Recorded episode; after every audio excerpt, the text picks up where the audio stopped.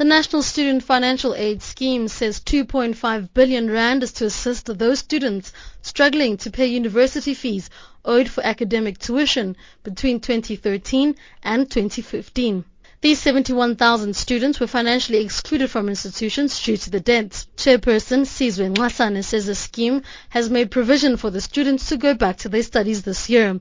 He encourages students who were excluded to register for this year's academic programs. And in essence, it means that that debt which they owe the universities will now be taken over by NSFAS.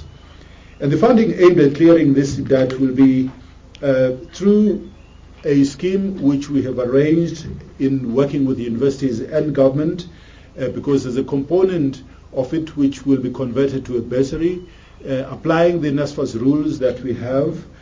Uh, the balance will then be loans that are given to those students to further alleviate the funding burden, NSFAS says if students perform well for the first and second year of study, 40% of the loan will be converted into a bursary.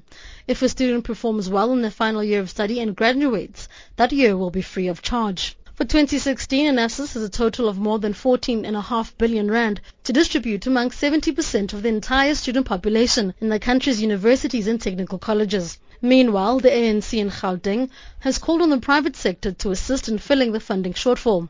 Chairperson Paul Mashatile.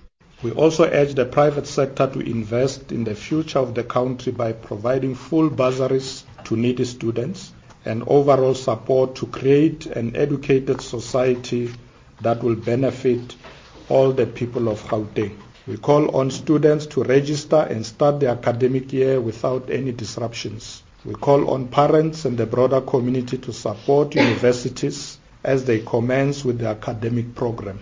Gauteng Premier David Makhura says the funding of academic problems should not be divorced from the reality of the shortage of student accommodation. He says urban planning in cities where universities are based should include plans for student living establishments. We shouldn't leave completely the issue of where are students going to be accommodated to a problem of universities. It must be part of our plans uh, in the in the design of our new cities and in the regeneration of the older parts of our cities.